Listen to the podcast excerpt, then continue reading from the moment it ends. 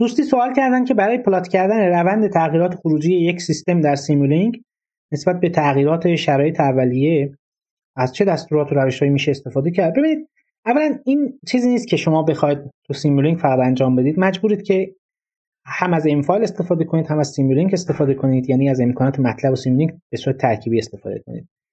حالا نه دقیقا این موضوع ولی در مورد ارتباط گرفتن بین MATLAB و Simulink و ذخیره کردن اطلاعات و این مسائل من یادم یه کارگاهی رو 8 سال پیش در دانشگاه خواجه نصیر ارائه کردم که ده 15 تا فیلم شاید هم بیشتر از اون کارگاه به شکل رایگان رو فردرس منتشر شده. رایگان هم از کامل این فیلم ها رو ببینید. اونجا در مورد انواع روش های تبادل اطلاعات بین سیمولینک و مطلب و اینها صحبت شده. سه چهار تا فیلمش اصلا مربوط به این چیزا هست. از این استفاده می‌کنید. خیلی ساده. شرایط اولیه رو تو MATLAB تغییر می‌دید یه حلقه for دیگه.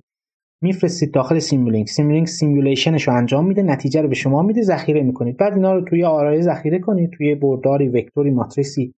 تو MATLAB یه جا با دستور plot ترسیم کنید بعد می‌تونید label های مختلف هم براش بزنید دیگه. دیگه بقیه‌ش کار با توابع گرافیکی MATLAB ه. این روش کلی هست که برای این موضوع می‌تونه وجود داشته باشه. و توصیه اکیدم این هست که حتما اون فیلم های آموزشی رایگان اون کارگاه سیمولینک رو ببینید. و خیلی از متاسفانه من می‌بینم خیلی از دانشجویان سوال دارن.